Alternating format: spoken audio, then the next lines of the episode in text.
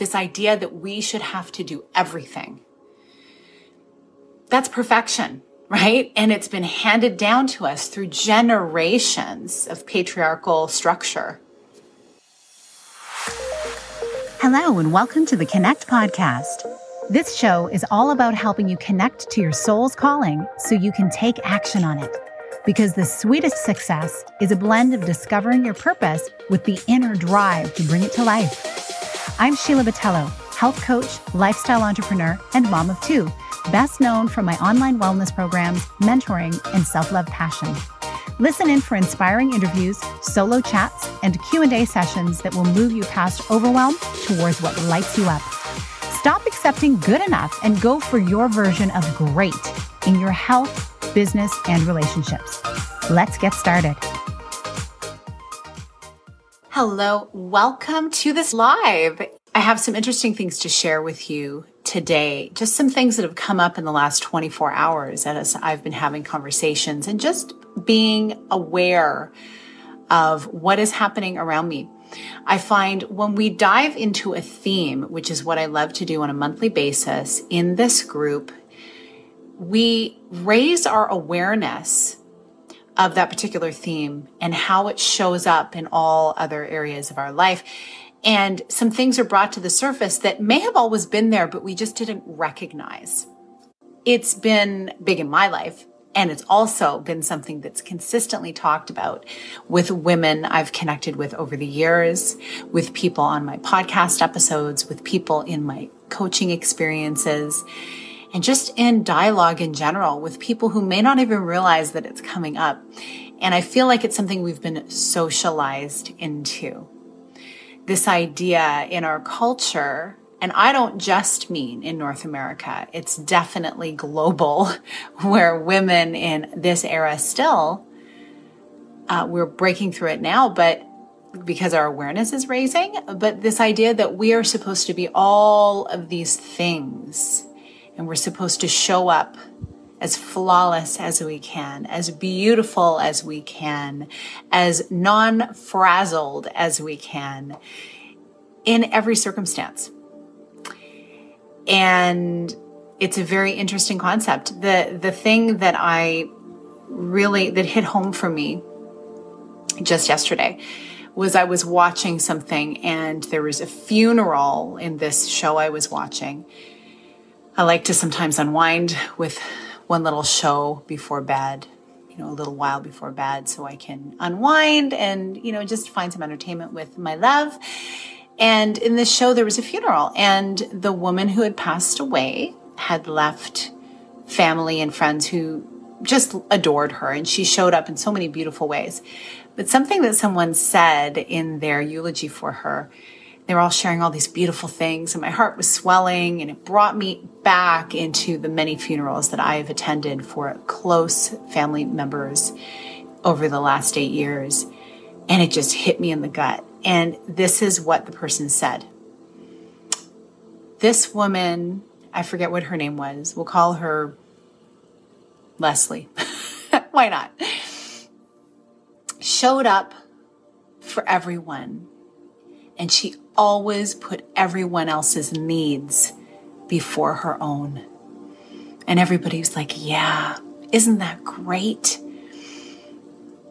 And I thought there was a time that I would have resonated with that and felt like, wow, that's amazing. And yet this woman in this fictitious show ended up dying of some form of very aggressive cancer.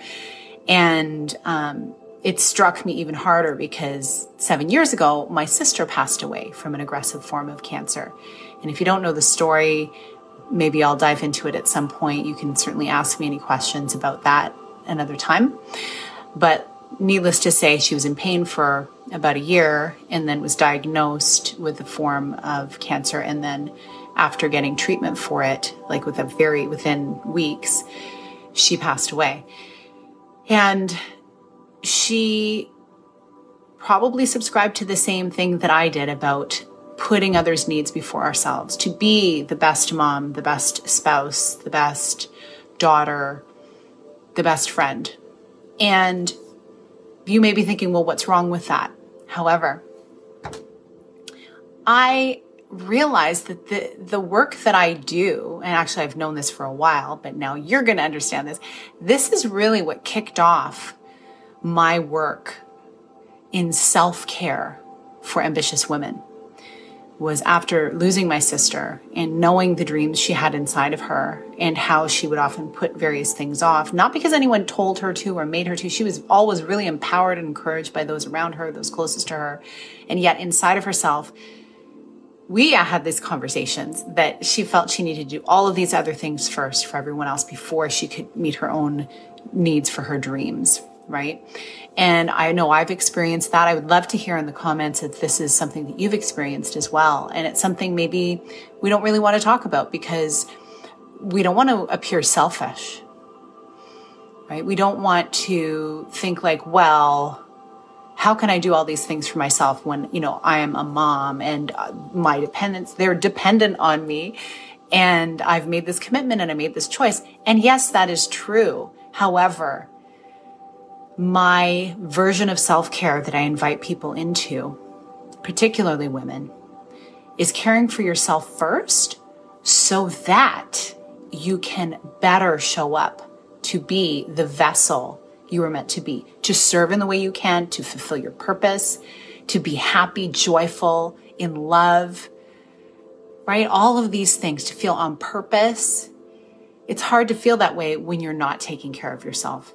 And yes, we eat, we get a little bit of sleep. We might shop for some new clothes from time to time, get a haircut, right? But some people are better at all of these self care things than others. And part of it, in my belief, is linked to how we were socialized to show up in the world to be everything for everyone else. And then with ourselves on the bottom of the list, fulfilling those desires, those truest desires we have last. Once everything else is taken care of, once everybody else is happy, once everyone's tucked in, once everyone's had their last sip of water, once everybody's not sick anymore, um, once school is out, once school has started, right? These are the dialogues that run through our head. And often they're the things that get in the way of us doing what we're meant to be doing. So when that person in that show said they did everything, they put everyone else first, isn't that great? They didn't say isn't that great, but that was the sentiment. I thought, you know, imagine if in this case she put herself first and invited other people to partner with her in all of these different tasks. She could show up even more fully herself, more loving, more kind, because she had fueled herself first. She had nourished herself first. That is what self care is to me. Self care isn't doing everything, ticking all the boxes, and then, oh, okay, great. You can, you grabbed a bubble bath. Awesome. You, you t- had self care. No, in my opinion, and in my personal experience, what has worked best is investing in myself first, and everything else tends to fall into place. And as a mom myself to now two teenage boys, and as a spouse of 25 years, to thank God, a very supportive, encouraging husband who's very mindful of my needs and who's very self sufficient in the home, grateful. he doesn't expect perfection and he doesn't expect me to put myself last, nor do my kids. And it's only because I've trained them in this way. So this came up last night. I was not quite sure what this conversation would be like today because it was a bonus session here in the group. And I would love to know how this resonates for you. Do you feel something strange in the pit of your stomach when you think about this type of conversation of actually putting yourself first? You know, before you're, say you're a mom of a two year old, what, how would that look? Well, I'll tell you how it looked for me. Okay. Of course, there's always going to be times where a teething two year old in the middle of the night or a screaming newborn in the middle of the night or the middle of the day, yes, they're going to need us immediately. However, most of the time, if they're napping, if they're eventually getting some sleep, there are ways for us to let go of other things in our lives so we can invest in ourselves first. And what it looked like for me was, yes, going to bed earlier. And I know it sounds like, well, that's no fun. I would go to bed earlier and wake up earlier. So I would have time for myself before everyone else woke up. Sometimes if I woke up at 5 a.m., my baby would wake up at 5 a.m. It's like they knew, but that wouldn't happen all the time. It happened maybe once or twice. And I showed up as a mom far more fulfilled and nourished when I took that time for myself to, to pray, to meditate, to, you know, go for a walk, to do some yoga, whatever it was, whatever I felt like doing. Not anything that was a prescription that I absolutely had to do, whatever I felt like. That is also self care, listening to what your body truly, truly needs. And so that's, that's how that looked. And part of this letting go of perfection and letting go of what everyone else is needing from us is also letting go of the things that no one's really told us we have to do, but we feel in the culture or we, we've just been, it's been modeled for us. No one's ever said it to us, but you need to have all the dishes done before you go to bed, or you need to clean every Saturday morning, or you can't hire help because real women can do it themselves. Oh my goodness. We need to let go of all of these old ideas and do what is in our power to do. It may not be in everyone's budget to be able to hire help, but when you can, I highly encourage you to do it. And in my case, I, from a very young age from my kids, I had them involved. I delegated to them from a young age because I wanted them to learn this is how we cope in home. This is how we, we team up and we do things together. And so they can cook, they can clean, they can cut the grass. They're going to be washing my car tomorrow. It's raining right now. Like I'm always giving them things to do. I could do it. I've got some time but I want them to understand how life in a home works and they get to understand how it works. And I get to tell them that, hey, when you're living your best life and you can hire all the help you want because I invite you to do that, it's great. You're going to know and understand who you're hiring and what they need to do. So you're going to have more compassion on them. It's, it's a win-win really. So there's ways we can do it. There's sharing the load with other moms, other friends. I know I'm talking a lot about like family stuff, but even prior to having kids, I was kid free for 10 years. And from the get go with my husband, we separated what tasks we would each do. And, you know, he would clean, he would cook, he would do these things. And we just kind of, you know, moved and gravitated into the areas that we felt good. And we'd always help out in other areas when we wanted to be of assistance. So there's ways of doing this. And of course, yes, getting extra help there's so many people whose livelihoods will be improved if we can hire them to do the things that we just either don't want to do or don't have time to do. But this idea that we should have to do everything, that's perfection, right? And it's been handed down to us through generations of patriarchal structure, right? I had a conversation with someone recently who was, they gave an example of something of, how how can women expect to do all these different things when they you know to, to do the thing that they really want to do because they have all these other responsibilities and historically the male population has had people supporting them in every way, giving them the food they need to eat and the home all looking great and all of the things, right? There's so many more evolved males in the world and it's great. And yet I still see it and hear it all the time in conversations with women from all over the place, not just in Canada, in Europe, in Australia, in Africa, all over the place. They are talking about this very thing. It, patriarchy is alive and well in our homes, but it is up to us to show and to model a better way. And this environment that we're in here, this beautiful space where we can support each other, is a place where we can remind each other, hey, where do you need help? What do you need to let go of? And how are you supporting yourself so that you can have your highest well being and show up the way you're meant to in the world. And when you're happier and healthier, everyone else wins. And when you're happier and healthier and making more money, everyone else wins in other ways because women are the ones who love to invest in community with our dollars. So I leave that with you.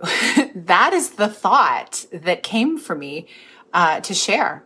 And I'd love to hear what you think about it. How does it resonate? How does it make you feel?